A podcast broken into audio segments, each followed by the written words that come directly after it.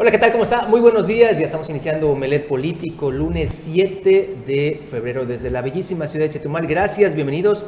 Y también le doy la mejor de las bienvenidas a mis compañeros aquí en la mesa de acrílico, a las damas, evidentemente, siempre. Primero, Paula González. ¿Cómo estás, Paula? Buenos Hola, ¿qué tal, Juan Pablo? Muy buenos días. Buenos días a todas las personas que nos ven. Buenos días a Bruno, César. Qué gusto acompañarles. Lunes 7 de febrero. Mi estimadísimo César, ¿cómo estás? Buenos días. ¿Qué tal, Juan Pablo? Muy buenos días. Buenos días a Paula y, por supuesto, también buenos días a Bruno y a usted, que ya está aquí con nosotros. Quédese en los próximos 60 minutos. Tenemos mucha información que compartir. Bruno Cárcamo, ¿cómo es? ¿Malokim? Utzilkin, ¿no? Vamos a Utzilkin. Malof es, es, bueno y Utzil es la manera de decir bueno coloquial. Excelente. Kin es día, así que Malofkin es buen día, es un saludo, es como decir hola. Utzilkin, Bishabel, ¿cómo están? ¿Qué tal? Bienvenidos eh, eh, precisamente a este arranque de semana en Puente, que por más que se ve calmada la ciudad y se ve calmado el Estado, pues en política y en el acontecer y en las noticias no hay nada calmado y para eso qué bueno que nos acompaña en Novelet Político para que tenga la mejor información, tenga las herramientas para que pueda decidir usted y ir viendo cómo va el quehacer y la cotidianidad de nuestro Estado. Y la tragedia también se hizo presente aquí en Quintana Roo, lamentable y tristemente, de ello nos cuenta César Castilla. Así es, Juan Pablo, el día de ayer eh, pues amanecimos prácticamente con esta, esta noticia ahí en el municipio de Lázaro Cárdenas, exactamente en el tramo eh, en Cantuneltil, Cancún, cerca del poblado este conocido como El Tintal. Ahí eh, desafortunadamente un camión de pasajeros de la empresa ADO pues tuvo un percance directo con un volquete que de los que están trabajando en el, tramo 4 de la, del tren Maya. En este accidente, eh, pues hasta el momento se tienen contabilizados con al menos nueve personas fallecidas y más de 15 personas lesionadas. este accidente, pues, eh, eh, ocurrió durante la mañana donde pues eh, hemos estado pues investigando cómo ha estado la situación y, hasta dónde han llegado estos lesionados y lo que podemos eh, informarles en este momento que pues el Hospital General de Cancún pues ya recibió a cuatro pacientes de los cuales son tres adultos que fueron trasladados también a una clínica privada. Eh, aseguradora pues de esta empresa. Según el reporte que, que pudimos obtener, eh, es un, bueno, una persona de Francia, una de Alemania y uno mexicano. Asimismo, se dio a conocer que en el Hospital de General de Playa del Carmen se recibieron a cuatro pacientes, tres mexicanos y un pakistaní. También eh, entre los datos se precisa que todos ingresaron conscientes con golpes en diferentes partes del cuerpo, que los, que los más delicados, pues entre ellos había un, menor de edad de 4 años con una herida frontal de 4 centímetros, así como el pakistaní con un traumatismo lumbar. El menor de 4 años, eh, también hay que señalar, es de nacionalidad francesa.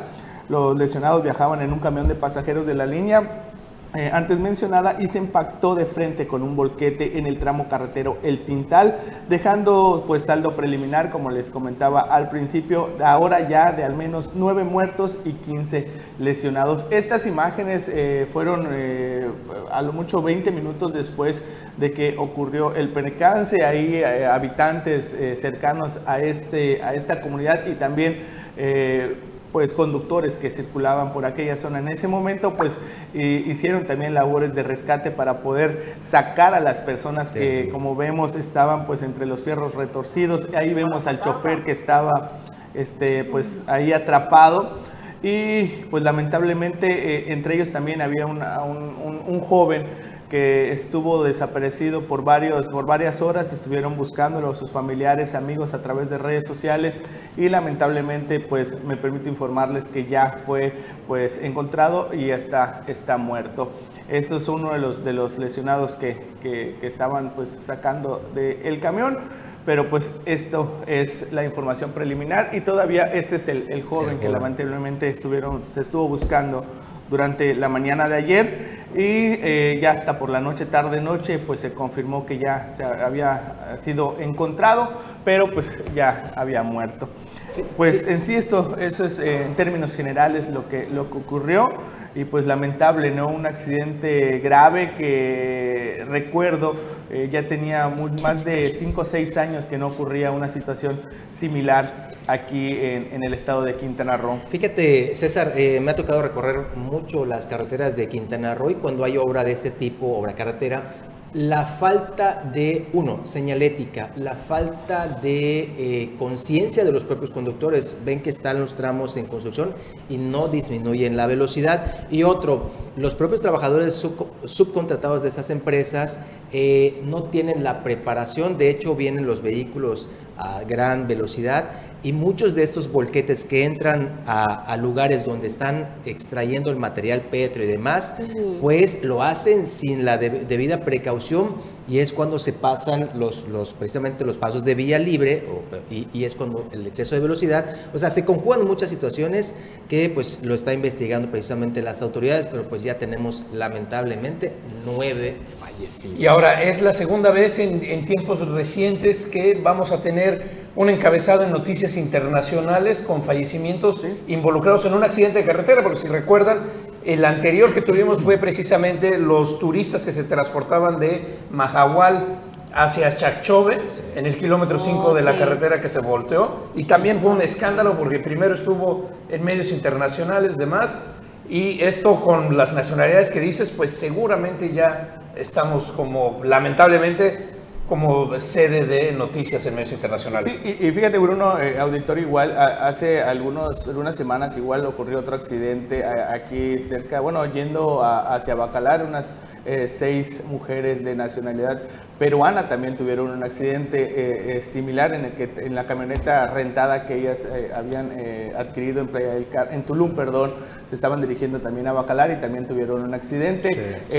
días antes igual una, una camioneta Volvo con una camioneta Jeep Patriot, igual tuvieron un accidente. En la Jeep Patriot iban cuatro, cuatro personas de nacionalidad estadounidense. Entonces han habido varios accidentes que se han este, presentado aquí en Quintana Roo, pero este, el del autobús, estamos hablando que, que al menos son eh, de, de, Francia, Alemania, eh, los, eh, la persona pakistaní. Entonces sí, efectivamente vamos a hacer, o ya prácticamente estamos en, en, noticias internacionales por esta, por esta situación.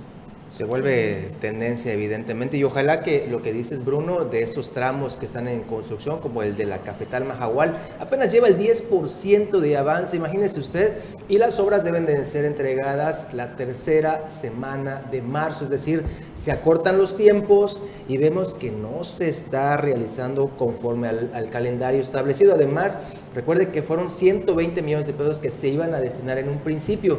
Después se modifica el proyecto y hoy son 60 millones únicamente. Para este, como bien nos mencionaba Paula hace dos, tres semanas aproximadamente, es un caldito de frijol únicamente que le pusieron esta vía.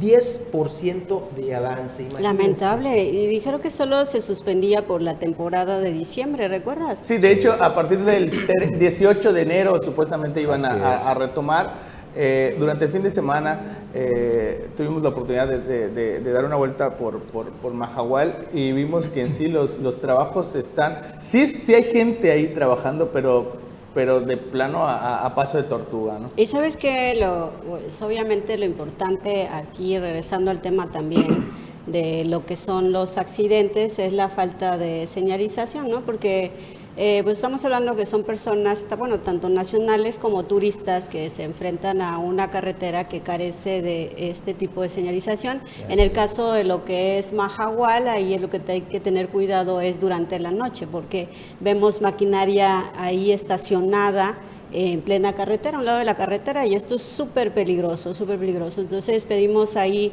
eh, a don William Conrado pues que se ponga las pilas ahí, que, que, le jale ahora sí que las riendas a la empresa constructora, porque no se está viendo el avance, y además de que tengan la prevención, la precaución necesaria para evitar cualquier tipo de accidente. ¿no? Sí, en este caso, pues que pues, pueden hacer un claro a orilla de la, de la, de la carretera y ahí meter maquinaria, porque sí, eso que mencionas es, muy, es muy cierto. Oigan, y también el Boulevard Bahía atraso sustancial. Tuvieron una reunión a, finales de la semana que recién concluyó los regidores del Ayuntamiento de Tompe Blanco con William Conrado Alarcón, el que está cobrando como titular de la Secretaría de Obras Públicas, y les reconoció que se atrasa un mes más la entrega de la obra del Boulevard. ¿Qué pasó, don William? La carrera aquí con la promesa de los tacos y la comida y la, taquiza para la, carrera, igual. Así que la ya carrera, no va a ser ya teníamos todo el outfit. Ya no va a ser entregada a finales de marzo, sino va a ser un mes más, con posibilidad de hasta un poquito más tiempo. 30 de abril.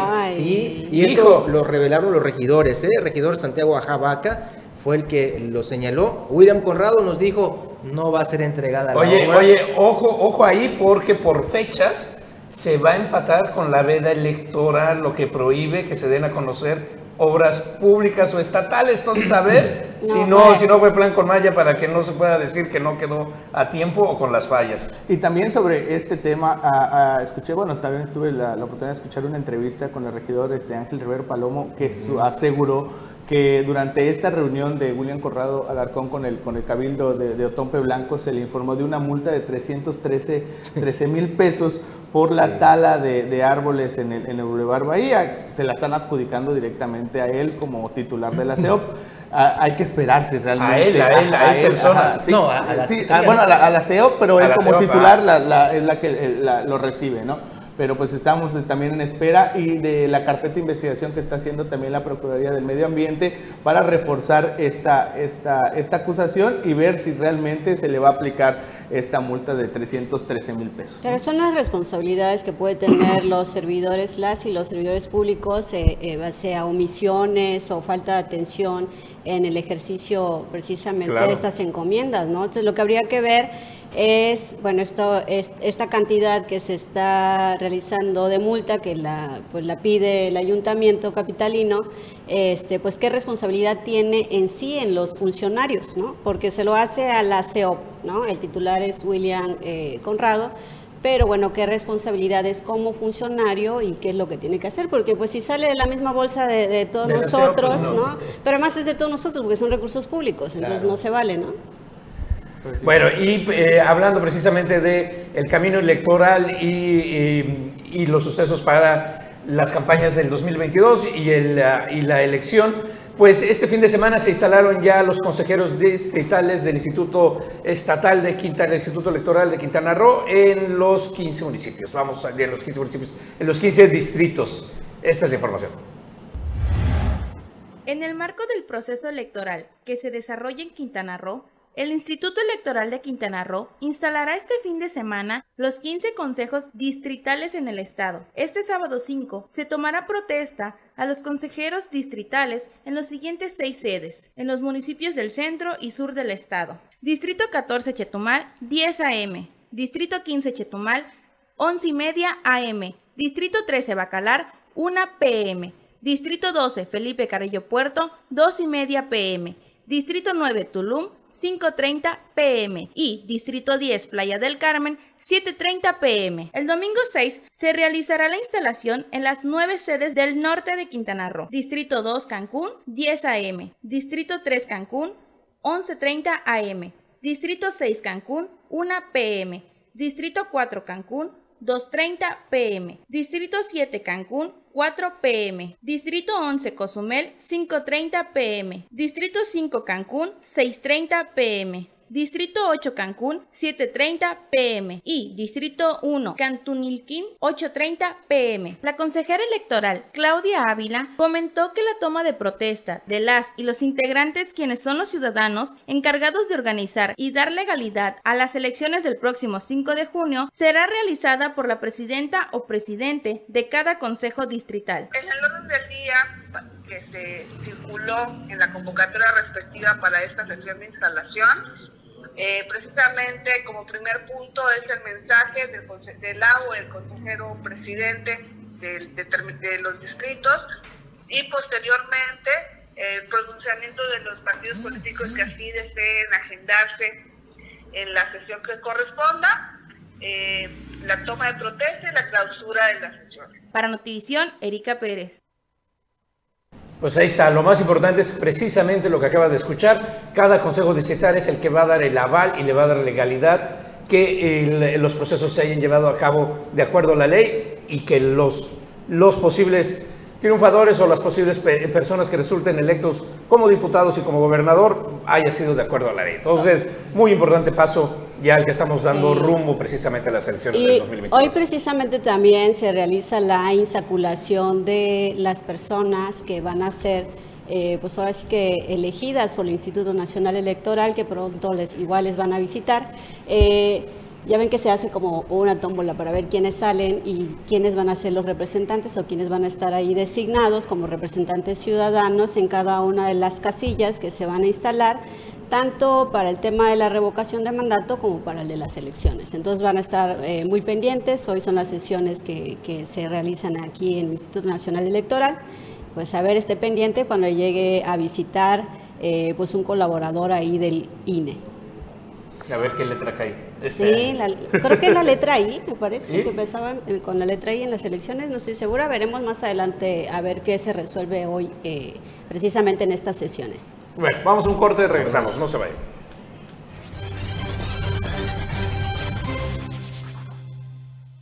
Ya, ya estábamos de regreso, muchas gracias. Y ya lo vio usted, se integra a la mesa de acrílico mi estimadísimo Anuar Moguel, el profe de la información. Buenos días, Juan Pablo, muy bien, gracias a Dios. Buenos días, Paula, buenos, días, Bruno. Buenos días a todos los que ven Omelet Político.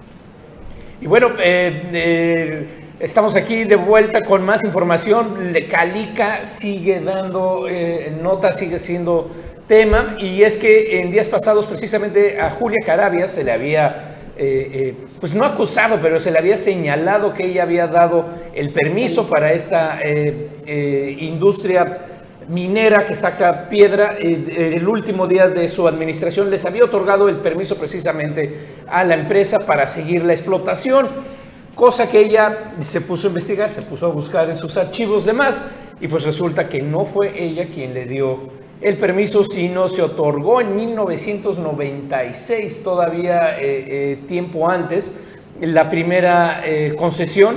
Y aquí viene el tema en donde vamos a estar involucrados todos los quintanarroenses. los gobiernos estatales son los responsables de haberle renovado el permiso cada cinco años, por 20 años, hasta el último que fue 2016, o sea, entrada ya esta administración. Y el tema es eh, que todavía sigue la demanda millonaria, sigue el proceso.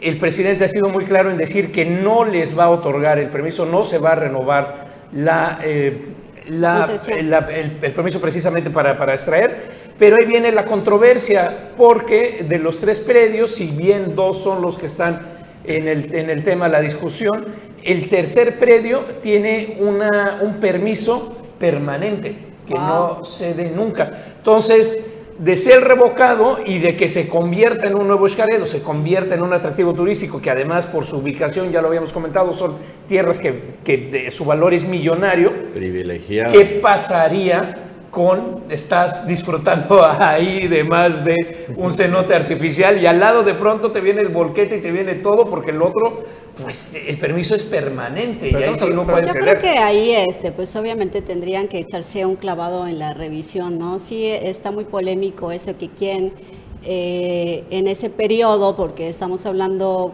que el, el periodo que se el, permiso que se dio el último día de la administración de Ernesto Cedillo, ¿no?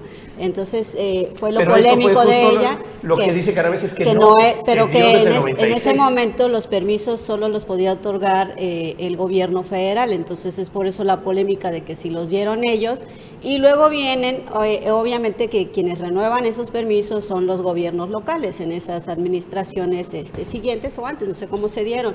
Aquí el detalle es que habría que revisar porque pues si son desde 1996, eh, pues Perdón, es 1986. Bueno, Estamos hablando de Miguel de la Madrid. Wow. Entonces, pero ah, entonces eh, a ella, ella fue en el último periodo de este del presidente 99, Sí, Ajá, a ella le toca con Cedillo.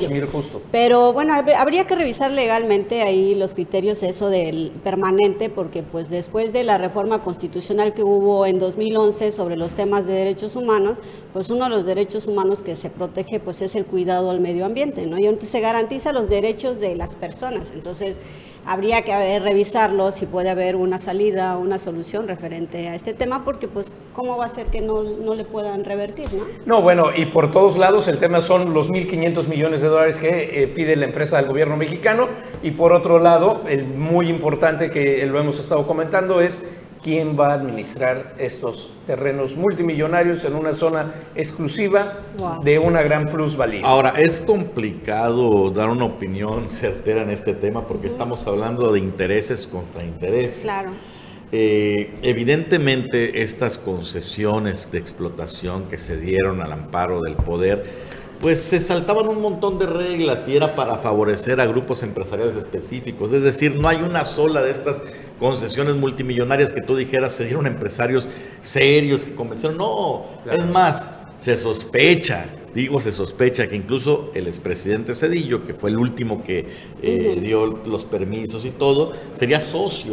¿Quién no, ¿quién no aprovecharía estas oportunidades, ¿no? De estar en el gobierno y, hacer pero, pero tampoco podemos decir que las intenciones del gobierno de López Obrador sean prístinas y transparentes. O sea, que digan, queremos crear ese complejo turístico para no favorecer a nadie, favorecer al pueblo mexicano, cuando sabemos que lo que se va a trasladar es su interés a, otro, interés, como tal. Él habla de un complejo turístico. Cambiaría de manos. ¿Desde cuándo aquí el gobierno hace complejos turísticos? No, solamente cambiaría a otro grupo empresarial multimillonario que explotaría el destino, o perdón, esas tierras de otra manera, así de simple. Irregularidades, el, el día que se lanza el presidente contra, contra Calica, al otro día, el 3 de febrero, la Semarnat, la Semarnat saca un, un informe de todo esto, que es aquí tengo el, comunicado oficial fechado el 3 de febrero, donde señala que el permiso a la empresa minera Calica para operar en Playa del Carmen fue otorgado el 30 de noviembre del 2000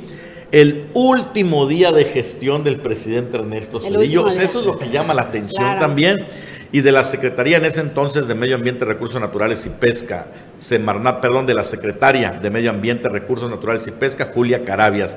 En aquellos años, dice ahora eh, la autoridad ambiental, la única autoridad competente para autorizar esos permisos de impacto ambiental era el Instituto Nacional de Ecología, que dependía de la Semarnat, de acuerdo con el reglamento interior de la dependencia que dirigía la secretaria Carabias. Es decir, ninguna autoridad local tenía este tipo de atribuciones. Y bueno, pues ahí viene el sospechosismo y aparte pues el elemento para que el presidente diga podemos echar abajo esa, ese permiso. Sí, claro. Ese, como dicen, lo que llama la atención es que sea en el último día del periodo del presidente eh, Cedillo y bueno, ahí ya, este, ya recalcaste que son los permisos de la manifestación de impacto ambiental, entonces las concesiones sí las puede dar el Estado, eh, como Bruno ya mencionó, pero quien suelta esta autorización de que da luz verde que se puede hacer, pues es la propia Semarnat a través de... Y ahí, y ahí lo, nada más para, para puntualizar, lo que dice Carabias, lo que, lo, que, lo que declara este fin de semana, es precisamente que eh, los permisos del 86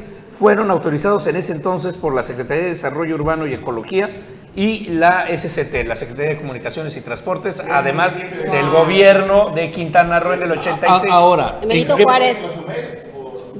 ¿Cómo? No, ¿era municipio de Cozumel? en ese entonces, sí, todavía. Ahora. ¿Saben de quién es ese terreno?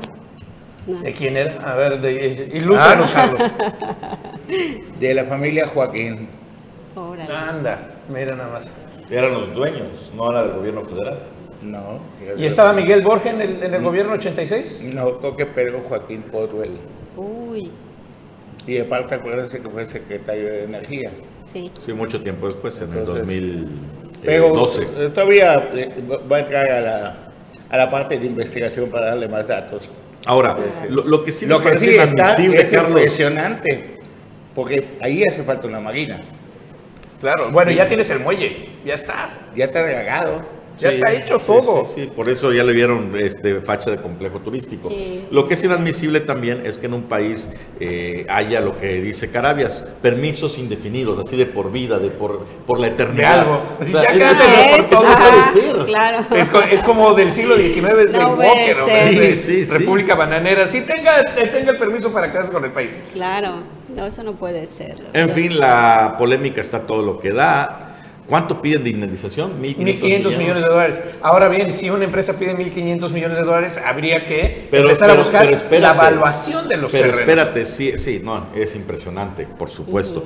Pero si esa, esa acción del gobierno federal se concreta, es decir, quitarle la concesión a Calica y destinar para lo que sea eh, esos territorios, ojo, porque entonces Aguacán también podría... Empezar a pedir su indemnización. No, es que lo han pedido, pero lo que hay que ellos mantener la concesión y sin embargo ahí no ha habido problema ni por parte del gobierno estatal y el gobierno federal. El gobierno estatal lo tiene claro, no quieren hacer ninguna acción para revertir, aunque diga Gerardo Mora que sí, que están judicializando el tema, por el tema de los mil y tantos millones que pide Aguacán. Bueno, Paula González domina perfectamente ese tema. ¿Cuánto pide de concesión Aguacán?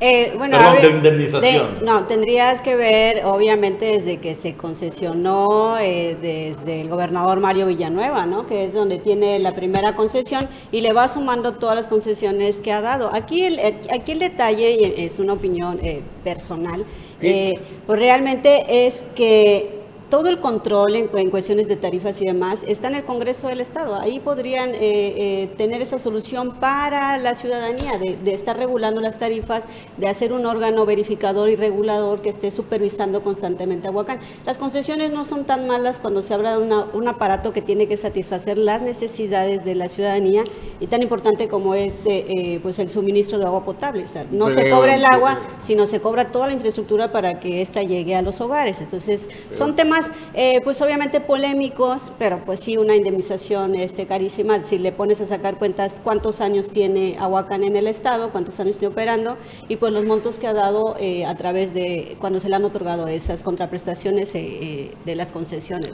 Una, en un reportaje de Isabel Arvide, cuando Mario Villanueva andaba huido, hablaba precisamente de la concesión de Aguacán, que lo publicó Proceso donde ella pues, había acudido a entrevistar a Mario Villanueva. Y Mario Villanueva decía que un gobernador no tiene que robar para volverse millonario.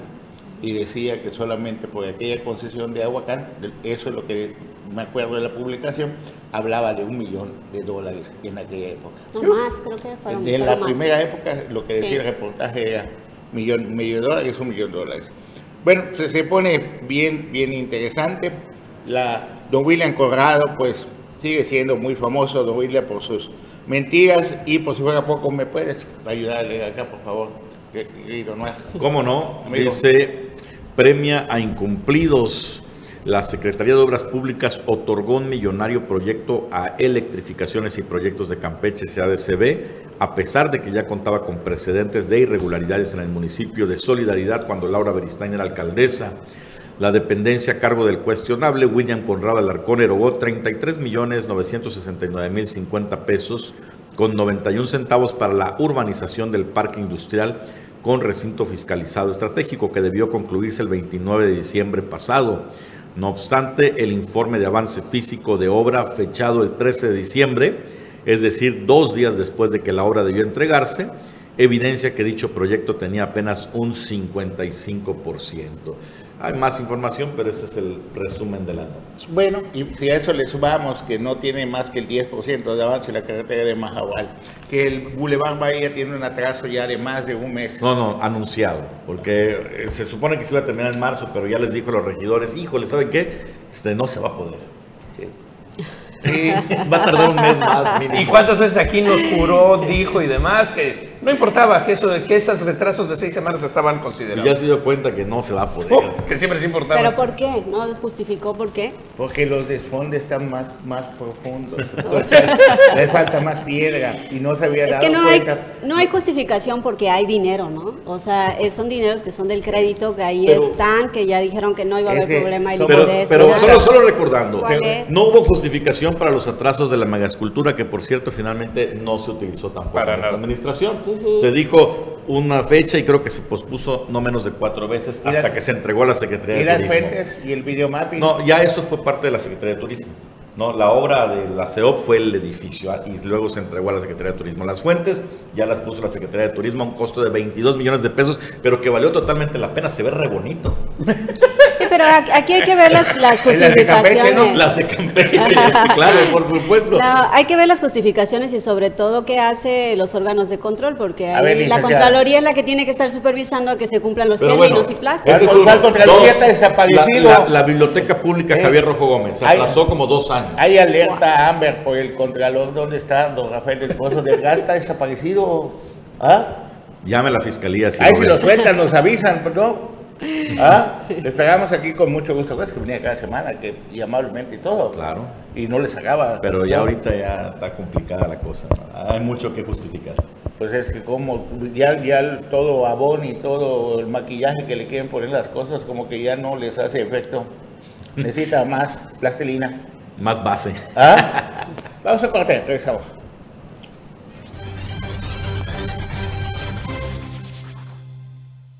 Gracias por continuar con nosotros aquí en Omelet Político.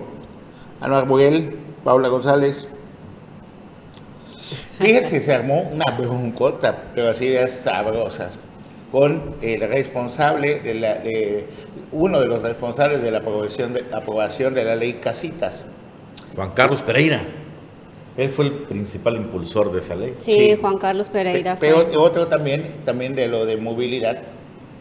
Ah, bueno, el de movilidad fue Fernando Zelaya.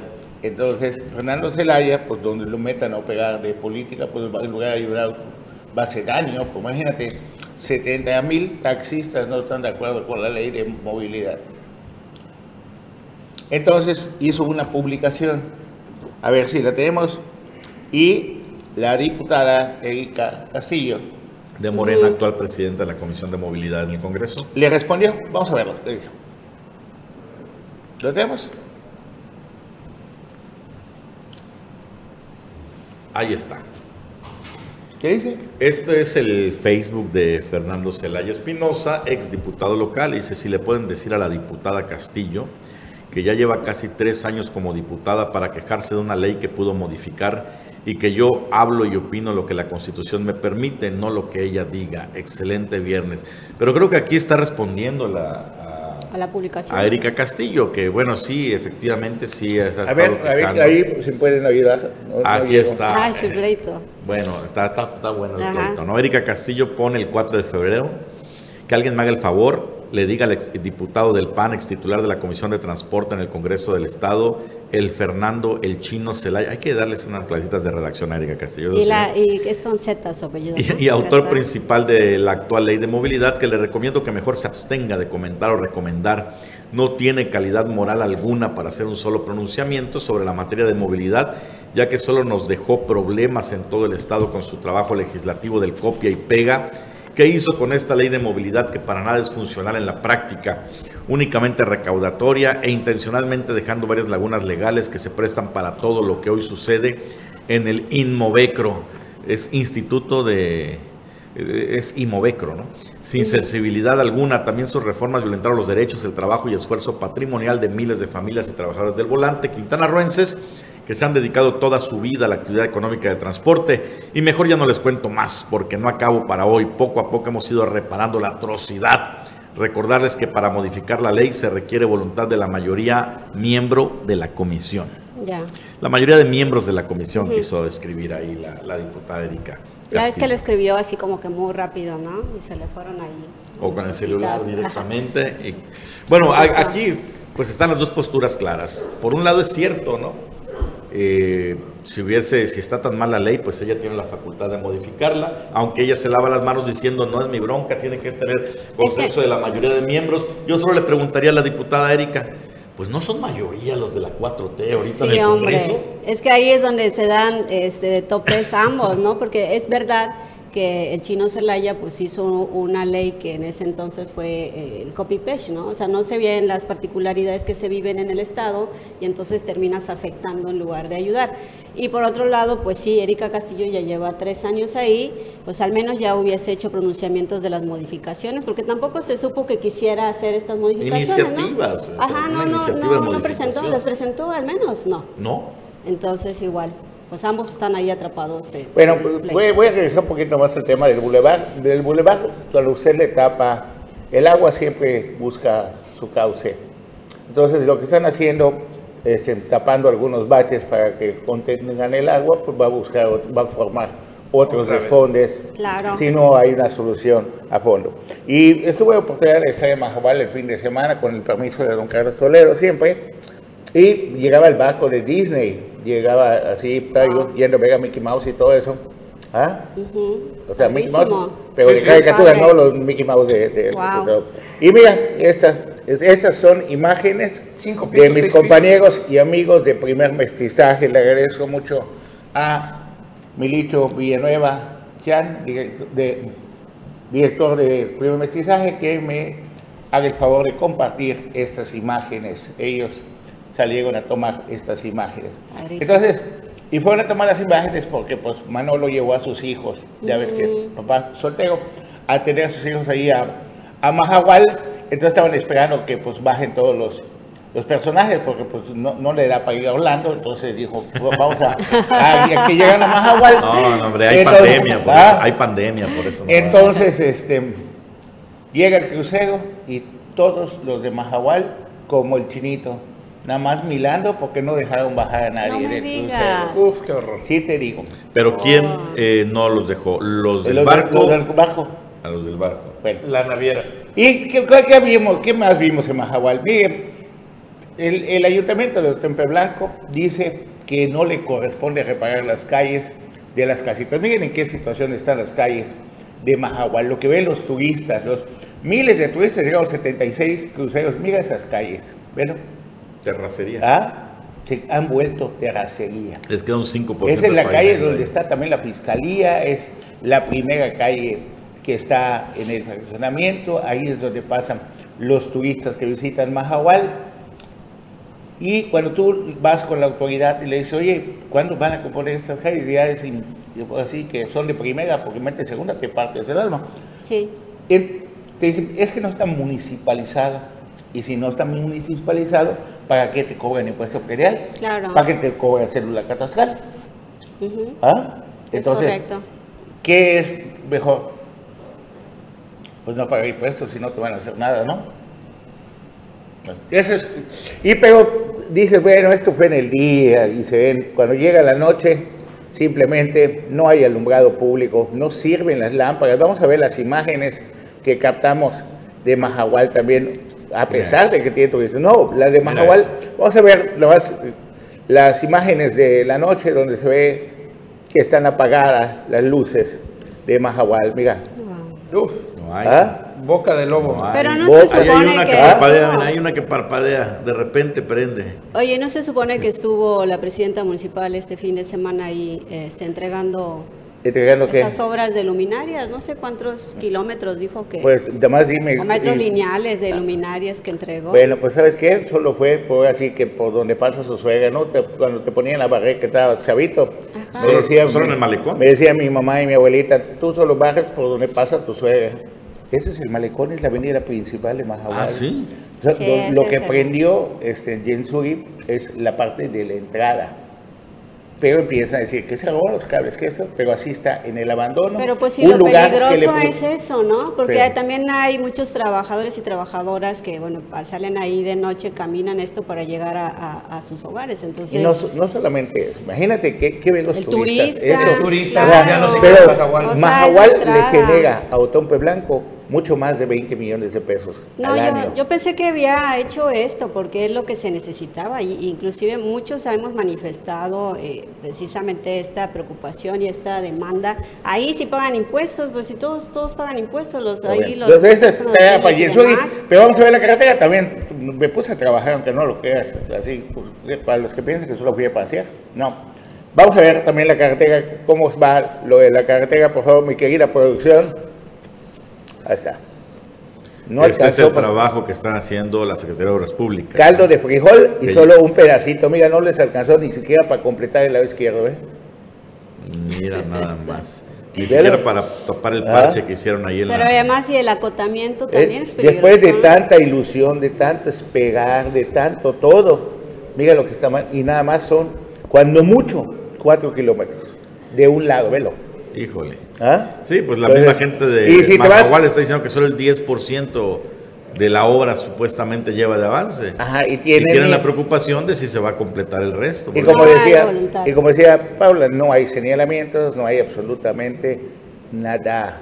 Y mira, Peligroso, así sí. en ese, Y, date cuenta, oye, lo que pasó ahí en la autopista Mérida-Cancún, terrible, ¿no? Un Mira. accidente donde hay ocho muertos. Sí. Allí no veo ni siquiera una persona que señalice, Que esté que esté al señalizando, que esté avisando, Peligrosísimo. Además en la noche, imagínate cómo ¿sabes está en la qué? noche. Cuando menos una botarga que pongas.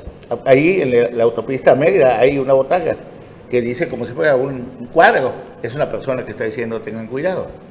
Eso, nada. Es falta de voluntad, Carlos, falta de voluntad. Le vale a don ahí- William, el señor se apoderó Sí. de terrenos importantes en solidaridad, se los rentó a los Oxos, está dedicado más al negocio que a cumplir la confianza que le han brindado, no los quintanarroenses, el señor que le brindó.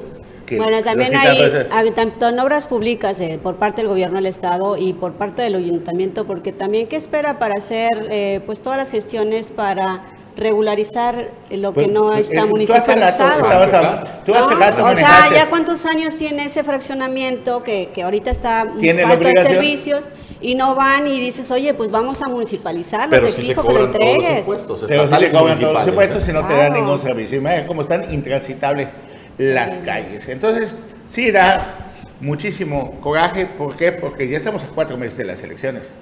Y, es- y, bueno, regresando, estaba yo escuchando hace ratitos ahí, don Carlos llegué a las ocho y media, este, que multaron a don William Corrado con 330 mil. 337 mil pesos. ¿Y sabes cómo se paga?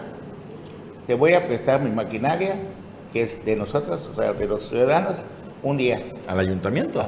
¿Sí? Porque supuestamente el ayuntamiento es el que pone la multa. Ah, Y no, Ah, pues, es que y no- puedes yo pagar en pensé, especie. yo pensé que nada más no se pagas en pagaba. especie. Pagas en Ah, especie. Yo pensé que nada más no lo pagaba. Preguntarle a los señores regidores, ¿dónde, ¿para qué se usa eso?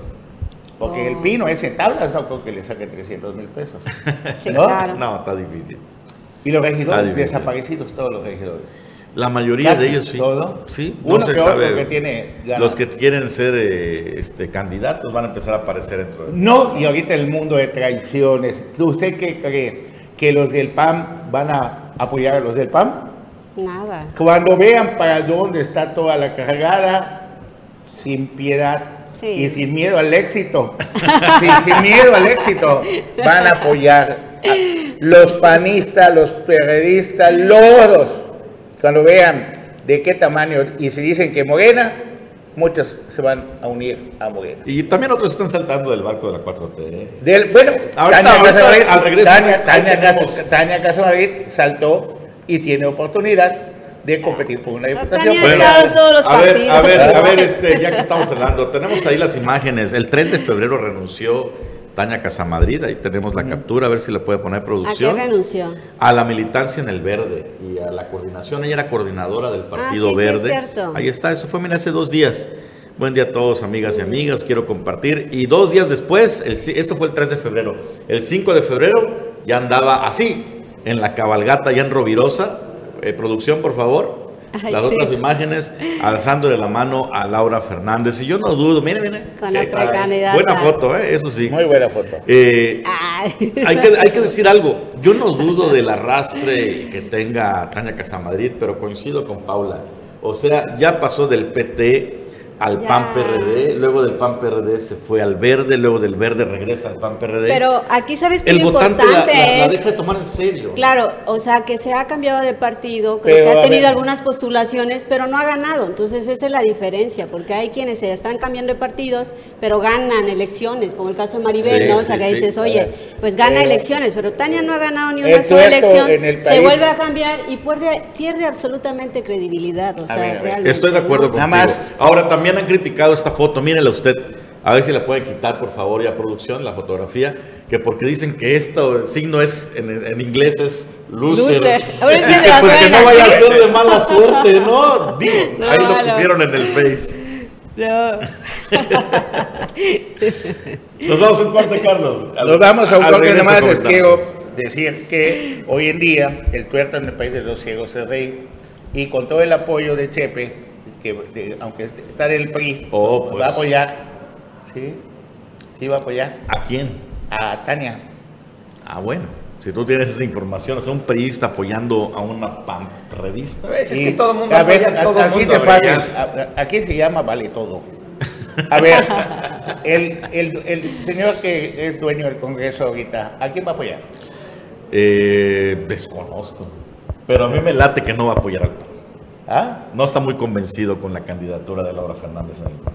Ah, ya, es contraria. Entonces, el señor que manda en el Congreso y que es dueño del Congreso de aquí a septiembre, pues va a apoyar. Lo más seguro es que para donde jale, donde jale más gente. Y es muy probable que esté con Maga de Sama. Vamos al corte.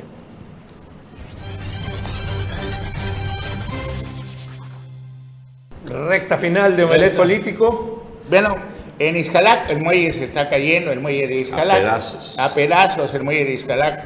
No sé si tenga la imagen, mi querida producción, no les avisé la verdad. Pero, pues, recordemos que la semana pasada Jimmy Palomo entrevistó al delegado de Iscalac y pues es una pena que el muelle, lo, lo más emblemático de Iscalac, Iscalac es más antiguo que Chetumal. Y ahí tiene tanta historia también tanto abandono. Ese- La- eso es lo triste, ¿no? Lugares tan bonitos con tanta belleza natural que estén completamente en el abandono, mientras vemos que los mismos lugares de la misma costa caribeña, Quintana Roo, en el norte del estado, tienen una prosperidad impresionante. Pero es que ahorita los ojos están puestos en Bacalar. Sí.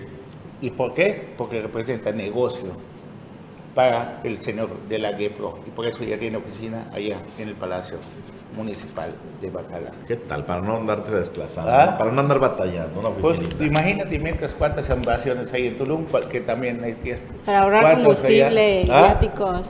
No, Ahorras no, combustible por, por seguro que algo quieren, quieren, quieren apoderarse de la tierra que está de los de los ejidatarios de Bacalar.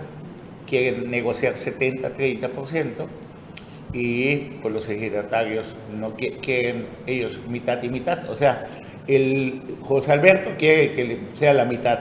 Los ejidatarios solo ceden el 30% y quieren descavar Izcabal, pero entre, entre todo ese camino, pues claro que hay negocios y se apoderan de predios. Por cierto, ¿cuántos predios se han vendido en esta administración? ¿Dónde se puede averiguar eso? profesor? Tendrían que tener, eh, se puede pedir vía transparencia si es que la No, tienen, eso no funciona. pues debe funcionar, porque es la única vía que tenemos para ¿Lo, averiguar. lo- lo puedes intentar? Lo podemos intentar, como no. Sí, a ver, Claro, usted sabe Que debería estar en su página, así De como de abierta. ¿no? O sea, realmente... Sí, pero si no está eso, o si está bien escondida, pues directa. Pero, hay que, pero lo pides por el nacional.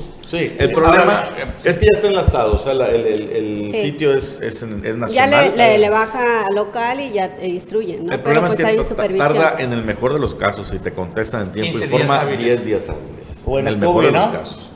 Sí, bueno, eh, me han tocado casos que no me responden, recurres ante el inútil Sí. Instituto de Acceso a la Información Pública y tampoco te responde, y bueno, es un viacrucis. Pero aquí realmente... La- ellos- hace todo para que no te enteres nunca. Eh, sí, es- Lo más exacto. para cansarte. para es que cuando dicen, ah, tenemos gobierno abierto, no hay gobierno abierto porque no hay información que uno pueda entrar a las páginas y consultarla. O sea, te, ocultan la y información para que es tú la Y esas publicaciones nacionales que dicen que somos primer lugar en No, transparencia, es, es coto. Son, es que, ojo, hay indicadores diversos. O sea, lo que se ha premiado a Quintana Roo es en transparencia fiscal. Es decir, en los reportes eh, financieros relacionados, De de la no, no solo Ah, la de deuda, Hacienda. impuestos y demás, no en transparencia general. De lo que hace Transparencia Hacienda, ¿no? fiscal, de O lo que hace Hacienda. Oye, antes de irnos rapidísimo, hoy se reabrió la frontera con Belice. Si un extranjero quiere entrar a Belice, 50 dólares para- y una prueba de COVID antes del acceso. Si un beliceño quiere venir para Chetumal, puede quedarse el día, pero si se queda el fin de semana, 50 dólares a su regreso y una prueba de COVID. Eso lo tiene que pagar a Belice. Sí, A Belice. Son, es- es- son requerimientos de Belice. Wow. Y fíjate que hoy en la mañana que te estaba escuchando, este, Anual, qué interesante lo de los de empresarios que piden que tratemos bien a los turistas. Vaya, era ahora, ¿no? No, sí, la verdad. Y también a los chetumaleños, porque la verdad en algunos lugares te tratan con la punta del pie. Tú vas a San Pedro y que no puedes llevar una cerveza. Te obligan a consumir Belikin.